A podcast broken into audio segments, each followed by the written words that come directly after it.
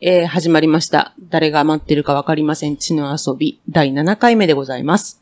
はい、さ先生、鈴社長、今回もよろしくお願いいたします。今日はね、うん。あの、後藤、MC 後藤持ち込み企画。ああ、そうですね。前回が、えーっと、井野課長でしたね。いやいやいや、犬歯課長じゃないです。ん？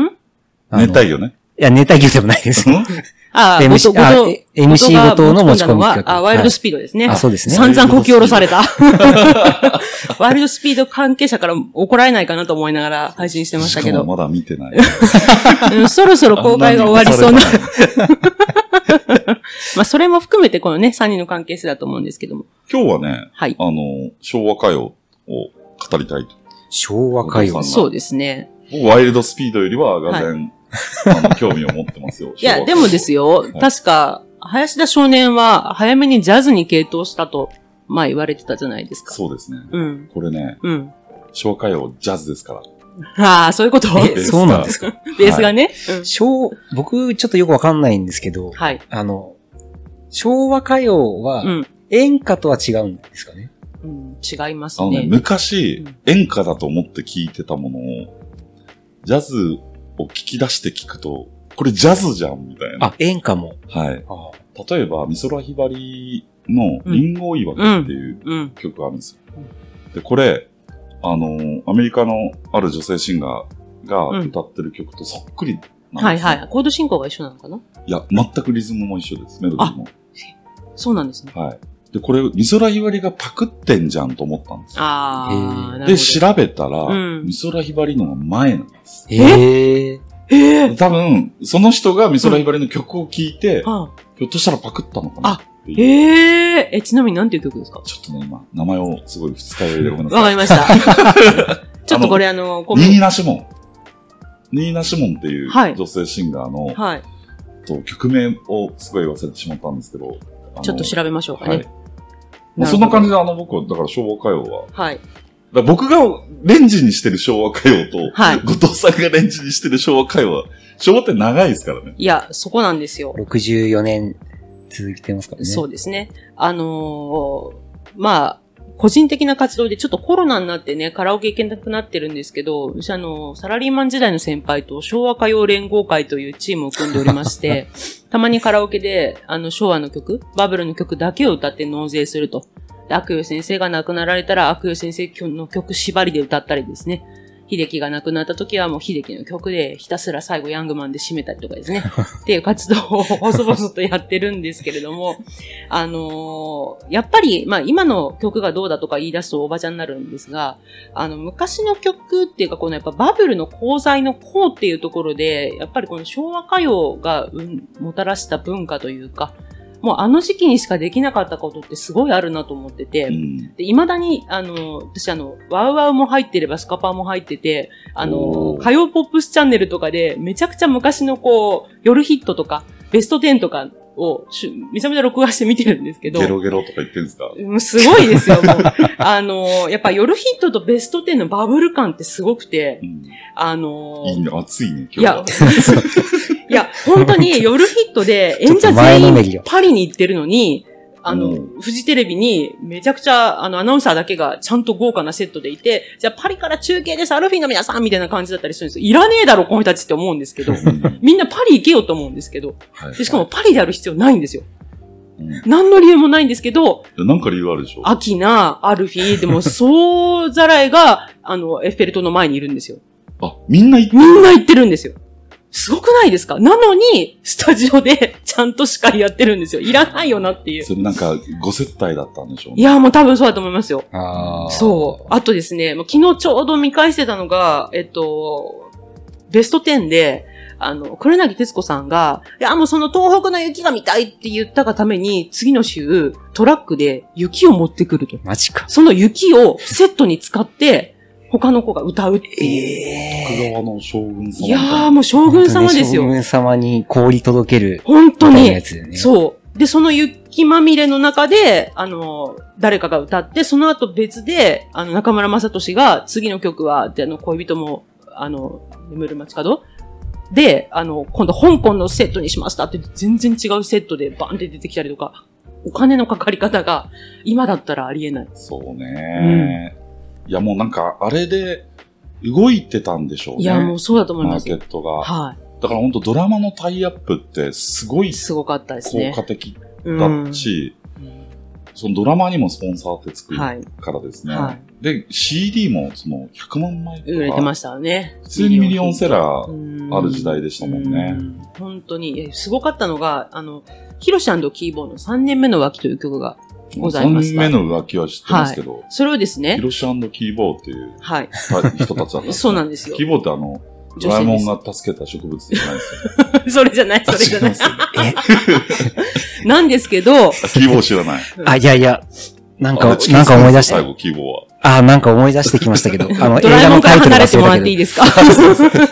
あの、キーボーヒラシ、ヒロシバージョンが見てみたいっていう理由で、作詞家さんの OK を取って、キーボーヒロシ、つまりキーボーが浮気したっていう設定で、一回歌ってたりとかするんですよ。え3年目の浮気ぐらい多めに見てよっていう、見ろよじゃなくて。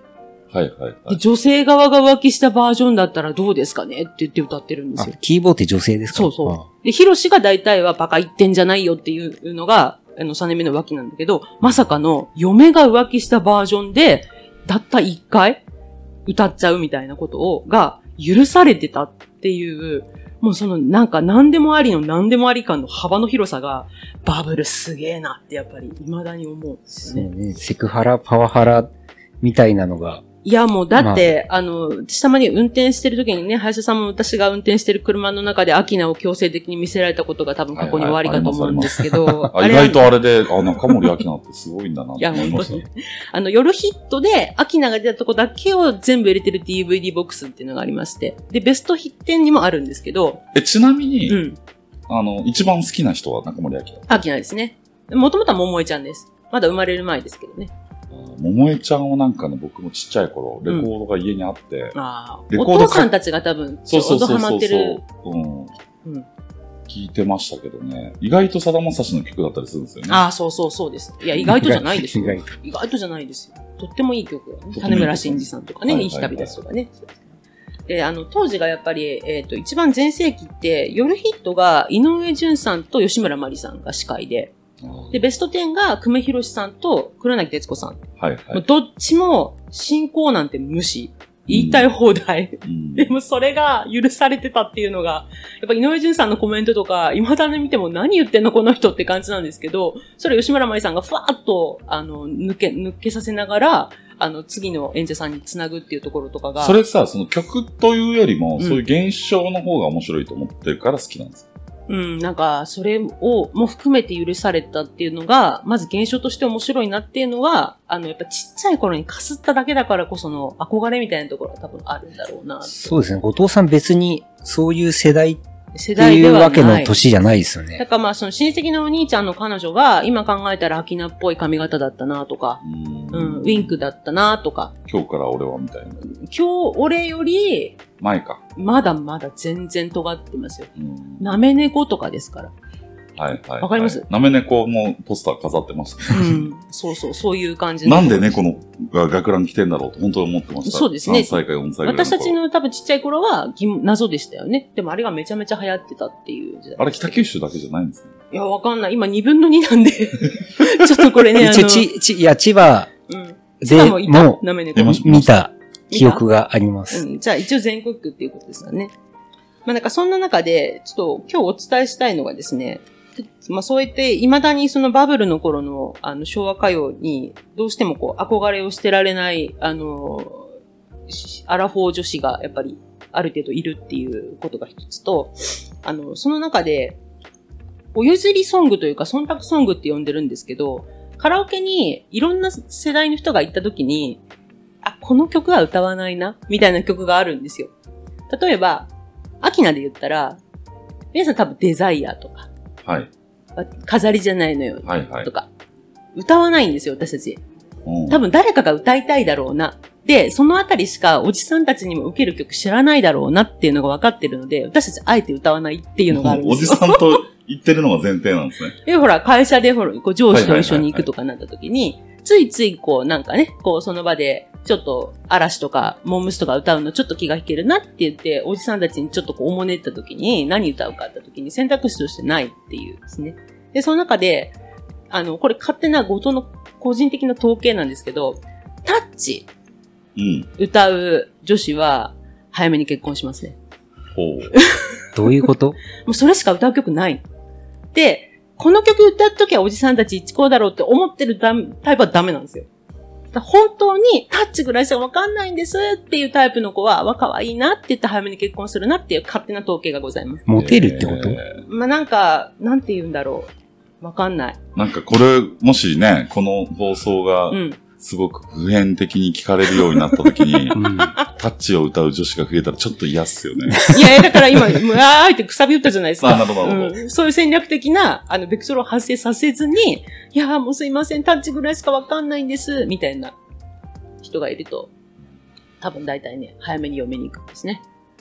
そそうなのかな、うん全然、え、そもそもカラオケ行きますか？あ、行きます行きます。え、キャバクラとかじゃなくてですよ。はいはい普通にですよ。はい。あのー昔行ってましたよ。あ、ちょ、コロナでね、うん全然。そうなんですよ。なんかだい5年ぐらいぶ、は。天神からね、カラオケボックスだいぶ消えてて、知ってます？だいぶなくなったんですよ。シダックスがね、あないっていう。結構衝撃で。ですもやってられないよね。うん本当に、そこね、っていうのはあるんですけど、まあそういったちょっとですね、あの、カラオケで選曲するときの女子の傾向があると。は。さあ、ゲーム音楽しか聴かない人だったじゃないですか。はい。カラオケ行くと何歌うんですか？スーさんのね、意外とヒップホップとか歌います。あ、そう、あの、しかも、それで金髪なの？いや、それは金多分髪は関係ない。なんかね、3人組のグループとかを全部一人で歌ったりするんですよ。メイン、うん、ヒューマンビートボックスとか。三人組って少少年隊とか？違う。いやいやいやヒップホップですよ。ヒップホップね。うん。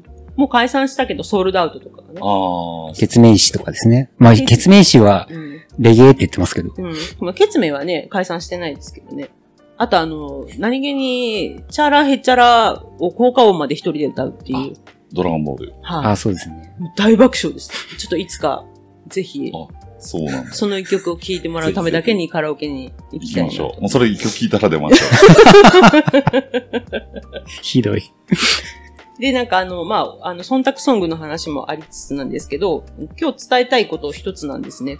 あのーさっきちょっと最初に、林さんが昭和歌謡っていう中で、あのーひばりさんの名前を出されたと思うんですけど、これも、これも勝手な後藤の説ですけど、後藤はあの、昭和歌謡の終焉は、ひばりさんが亡くなった時だと思ってう。なるほど。おりまして。うん。結構早いね。まあ、でも平、平成じゃない、まだあれ昭和だったのかな？じゃなか平成か。最後の曲って何でしたっけ？さい、一番最後って何ですかね川の流れのようにとかじゃない？川の流れのように最あ後なのかな？そうなんだ。で川の流れのようにって、秋元康なんですよ。そうなんですよね。だから、ね、そういう意味では、全然昭和歌謡終わってないし、うん。うん。むしろ始まった感もあるんです。美空ひばりって。なんか確かパリで川見てる時にあのフレーズが浮かんだって秋元康さん言われてたと思いますけどね。なかなかおしゃれな。最後って川の流れのように。隅田川でよくないですか？そこ。パリらしい。ペセーヌ川って言ってた気がしますよ。なんか昔見ましたけど。ひばりさんみんな、みんなやっぱりパリに行くのね、その時代は。うん。おしゃんなんですね。うん。なるほど。そうなんです。同じ人が、要は最近の AKB とか、いや、まあ、もっと言ったらおにゃんこだったりとか、ね。え、でも美空ひばりって、1980何年だ？昭和天皇と同じ年だった？80年、ううんん、6月24日ですね。あ、すすごい。月は覚えて月は覚えいや、てる。台風だったんですよ。る。はい。で、集団、あの、か学校から帰るときに、お店の軒先に毎年、あの、ツバメの巣があって、うんで、それ見ながら帰ってたんですけど、その台風の日に、まだヒナと卵の状態で巣が落ちてて、で、なんかヒナが死んでるの見て、うわーって思って帰ったらひばりさんが亡くなってたっていうのが、小学校3年生ぐらいの後藤のものすツバごいメとひばりがそう。落ちたわけね。強烈なね、すごいシンクロニシティですね。そう、だから624は忘れられないっていうですね、ちょっとあるんです全国の鳥たちが落ちちゃったかもしれないですね。落ちたかもしれない。そうですねひばりが落ちたと引っ張られていうところでですね。そう。1989年ですね。そうでしょう。うん。あ、すごい。だから本当に昭和の終焉かもしれないね。そうです。そうなんです。だから本当に昭和の終焉であり、昭和歌謡の終焉は、ひばりさんの時だなって思ってて。ってことは、後藤さんはやっぱり、うん。平成は退屈だったんですか？平成は結局なんか、失われた30年ってね、最近よく言われてますけど、何だったかなと思うけど、でも自分が仕事するという上で何か落ち着ったのは平成なんですよね。うん。でも基礎になってるのはやっぱ昭和かなとうんいう気はしますね。スーさんはまだ平成になった時って、小学生な58年生まれなのうでん、だから、元年ってが元年って6元年歳。僕も小学生ですよ。うん89年ですからね。うん小学校5年ぐらいだった。6年じゃないかな。私が3年生。多分9歳だっ。ったてことは小学校入ってないうん。スーさん幼稚園生ですね。僕77年生まれだから11歳だからやっぱ5年生です、ね。5年生？うん。でも、小渕さんの平成のあれは覚えてるよ。ああ、平成おじさん？うん。うん。そうですね。だからなんか結構、あのやっぱり数年でいろんなことがうごめいたなっていう。で、なんかそのやっぱその昭和歌謡の終焉っていうところで、あの、いろんなアーティスト聞く中で、まあ、桃江ちゃん、アキナ好きなんですけど、あの、アイドルとアーティストの違いってなんだろうって、高校生ぐらいの時から考えていて、アイアイドルっていう言葉ってそもそもいつからできたんですか？いつからだろう？まあ、その、偶像っていう意味ですよね、うんそれこそ。うん。あの、いやでも昔からあったんじゃない？多。分、あの、桃江ちゃんの時からアイドルだったと思う。そう、キャンディーズとかね、うん。ピンクレディーとかもうん。そうだし、70年代で言ったら。その前にはなんかね、御三家とかいましたよね。ああ、そうですね。ごあれ参見。もアイドルアイドルですね。フォーリーブスとかですね。そもそもジャニーズっていう。ジャニーズが、はい。あれがアイドルの走りじゃないの？走りかもしれない。うんもう、アイドルって言って、うん。やり始めた。アイドル。ジャイドル。アあ、イドルでジャジャイドルじゃねえや。ジャイドルって誰ジャニーズ。うんジャニーズね。新しい呼び方作らないでもらっていいですか？そう。で、あの、桃江ちゃんとか、アキナって結局、あの、アイドルなんですけど、彼女たちに歌ってほしいって言ってさ、やっぱ作家さんたちが曲を提供してるっていうところが一つ顕著だなって思っていて、いや、多分、うん。本当にそのジャズからの流れで、うん。戦後ってジャズメインだったと思うんですよ。うん。アメリカ、米軍が進駐してきて、本当にジャズ文化みたいなのうん。が各地で浸透していって、うんうんで、その後、こう、日本らしい、うん。まあ、いわゆる昭和歌謡みたいなのができていく過程の中で、エルビス・プレスリーとか、はい。ビートルズっていう現象があるわけですよね。でそこでみんな、そのロックみたいなうんものに流れていくときに、いわゆるそのグループサウンズっていうね、はいはいはい。GS ですね。あの、坂井正明とか、はい。スパイスパイダーズとかね。ああいうものが出てきたときに、うんちょっとね、あの、ポップというには、滑稽なぐらいの。キャッチーさを持った人たちが、うん多分アイドルって名乗り出したってことですよね出したんじゃないかなと。それが多分すごい昇華されていって、うん。あの、おにゃんことかね、うん。ああいうところに、おにゃんこ昭和だよね。昭和ですよ。う。うんん。だからその、えっ、と、桃江ちゃん引退、聖子ちゃん出てきて、アキナ出てきて、渋垣隊が出てきてみたいな流れの、ちょっと後ですね。おにゃんこになると。僕だからね、そういう物心ついた時にアイドル文化だったわけですよ。うん。その、夕焼けにゃんにゃんをみんな見てましたよね。小学校1年とかだった夕焼けにゃんにゃん。うん。で、テレビつけて後藤さんがさっき好きだと言った、うん。夜は引っ張れとか、よベスト夜、夜のヒットスタジオね。あそうう。なんんかよくわかんない。引っ張れはもっと後ですね。後ですね。すいません。あの、何？ベスト10とか。うん。もう、家でつけてたら、まあみんなで見るんですけど、あの、こう黒い声援、ううんう、う、う、みうん。たな。はいいはいはいはいはい。で、松田聖子とか、そうですね中森明菜はに、こう送ってる、声援を送ってる人たちを見て、はい。俺はこうはなりたくないな。はい。すごい子供の頃に。まあでも今でもオタの文化であるじゃないですか。あの時ね、オタっていう文、オタクっていう、言ってない言ってない。すらなかっうん、ないない。あの、健全な青年がやってました、あの時は。あの、なんか、は、鉢巻きつけたりとそうそうか。あれ健全。あれ健全ボーイズだと思いますよ、多分。全然表に出てる人たち。オタク文化って多分90年代なんです平成入ってからなんですよね。私はあのなんか、森高千里人形を持った拓八郎が、こう、イメージが強いんですよそれも平成入ってから入ってます、入ってます。だからあの時ってオタクじゃない人たたちが、親衛隊いですよ。うん。あの、実はやっってたんですよ、ね。はい。昨日まさに Facebook でちょっとあのね、あの、吐息でネットの YouTube、あの、アップしたら、まあみんなが反応する反応する。でもうね、僕あの、そそういう意味では80年代の昭和歌謡ってうんスルーしていったんです。なるほど。そこのなんか、こいつらと一緒にされたくない感ですか、いや、なんかね、うんいいと思わなかっああ、単純に？た。単純に。なるほど。かつう、ん。あの、実は、アメリカの音楽も僕80年代はスルーしてるんですよ。ああ。T-Rex とか。ああ、そこ？うん。あの、そういう人たちも、なんかグラムロック的なとことか？やっぱ90年代に、そ、の、グランジとか、まあ、復活したエアロスミスとかうん、うん。ジョン・ボンジョビとか、はいはいはい。なんかああいうとこから聞き出すんだけど、なるほど。その前のちょっとこう、本当にポップなはい。ロックっていうのがはいはい。合わなかったんです。あーところが最近、はい。見直してきたんです。お。で、これは、うん。あの、海外のオタクのアーティストたちが、うん。80年代の日本の音楽をリミックスして、はいはいはい。あの、それが今、シティポップねシティポップなんですよ。うん。うん。シティポップ聞いたときに、あれあれ？山下達郎いいじゃん。いらっしゃいませ。そう。いらっしゃいますあの実はその、恥ずかしながらうん。戻ってまいりましたみたいな話で、なるほど。あの、海外からの逆輸入版で良あ、さを知るっていいでもいいんじゃないですか。う松原美樹さんとかがね、すごはいいそれでやっぱり、あの、東南アジアの方とかで爆発的に今ヒットして、うん。で、しかも今の10代とかに一周回って、あの昭和の時代が新しいっていう感じでね、受けてますけど。ウィンクとか大嫌いだったのに、あ、本当ですか？あのウィいいじゃンクないですかいいじゃん。いいでしょ？そう。いいですよ。だけどそれはフューチャーファンクとしてはいいので、フューチャーファンクっていうジャンルで受けてるわけですけど、い。うん。その、現代風にアレンジした時にすごくかっこいいし、うんうんあ、この曲良かったんだっていう、その音源的な問題あるんですけど、はい。でもやっぱりあの時代の、うん。あの音源で聞くと、うんなんかちょっとダサいっていうえ、か、それがいいんですよ。そうなんよね。うんその良さも分かってきた。そう。あのダサさがいいんですよ う。んなんか、ああと、その、やっぱバブルだから許された、あの、音の作り込み方の、それいらないでしょっていうのが、あえて入ってる感じとか、も含めて、贅沢な時代だったなと。だけどあの、僕一番好きなフューチャーファンクが、はい。あのー、八神純子の、はいはい。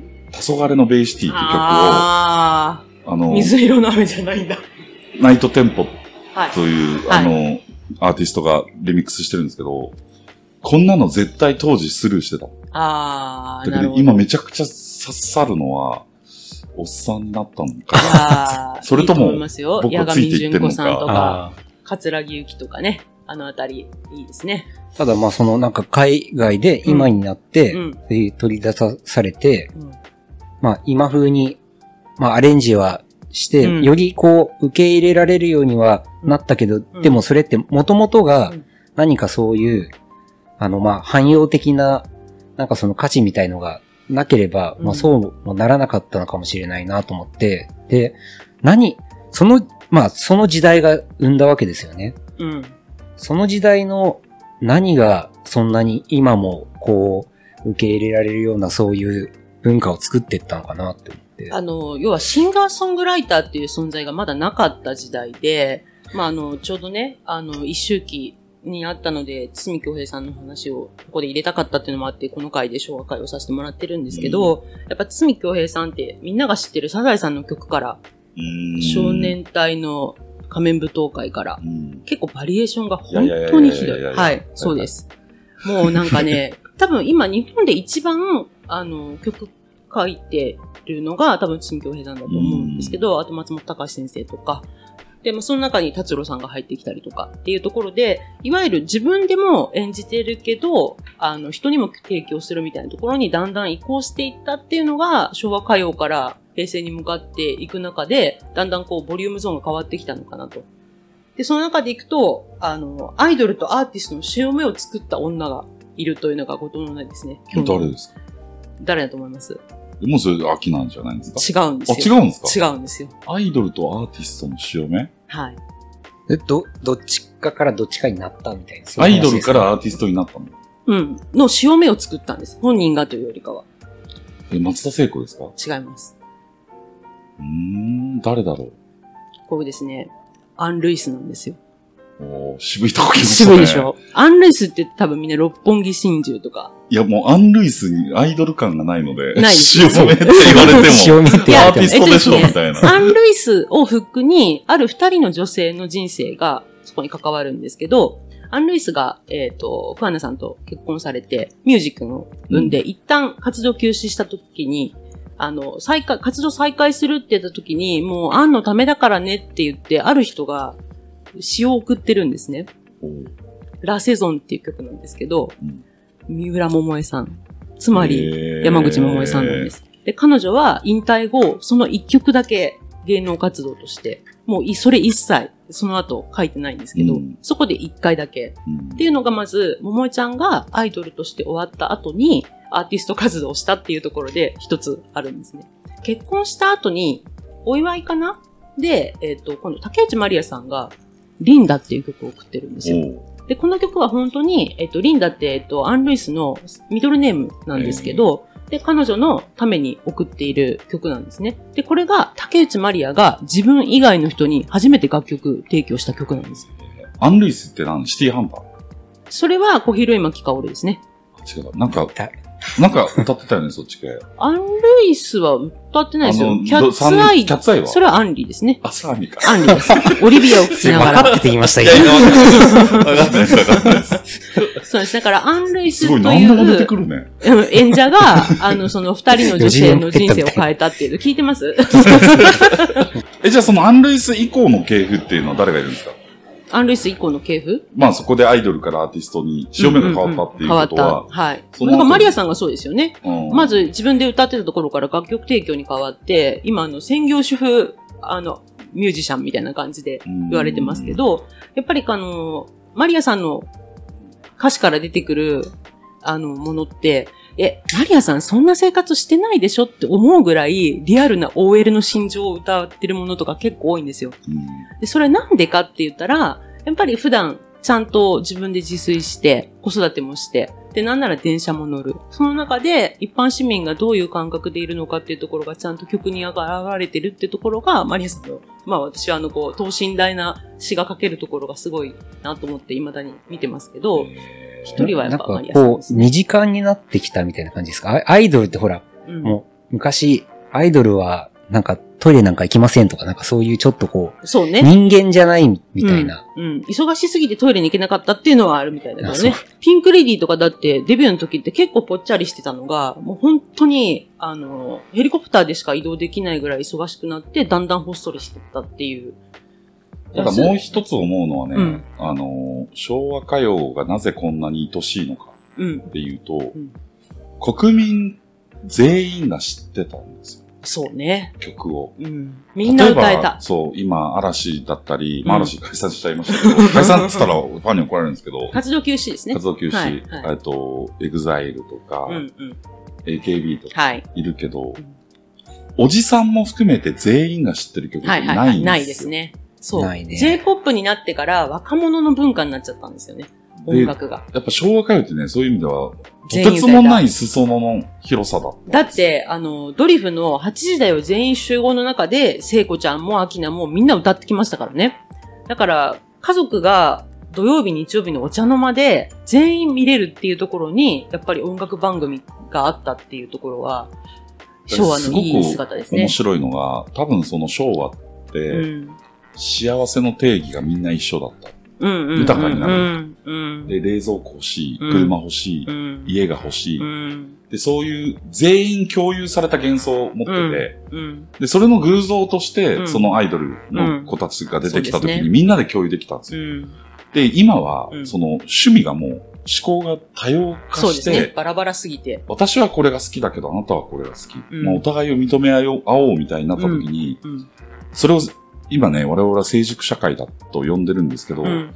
あ成熟社会ってうん、こんなにも面白くないのかっていう、あうん。ー飽和してる感じしますよね。うん、フォアっていうかやっぱその、お祭りの規模がちっちゃいです。うんうんうんうん。